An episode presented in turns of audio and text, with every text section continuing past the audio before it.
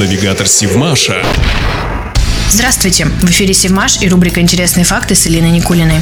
В мировом кинематографе есть киноленты, где фигурируют подводные лодки, построенные на Севмаше, или их прообразы.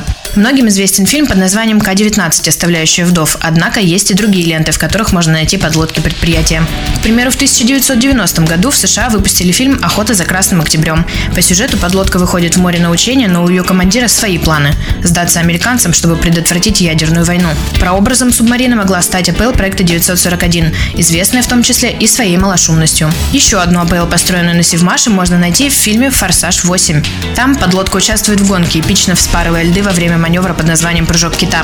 По очертаниям корпуса и строению кормовой части можно предположить, что это атомоход проекта 971. Американские кинорежиссеры не учли лишь один аспект. Мировой рекорд подводной скорости принадлежит АПЛ проекта 661, знаменитой «Золотой рыбке». Она разогналась до 44,7 узла, что примерно равно 83 км в час. В фильме же атомоход стремительно следует за автомобилями, не отставая ни на метр. Допустимо, что в кино возможно все. Однако в реальности рекорд скорости «Золотой рыбки» не превзойден ни одним флотом мира. Навигатор Сивмаша.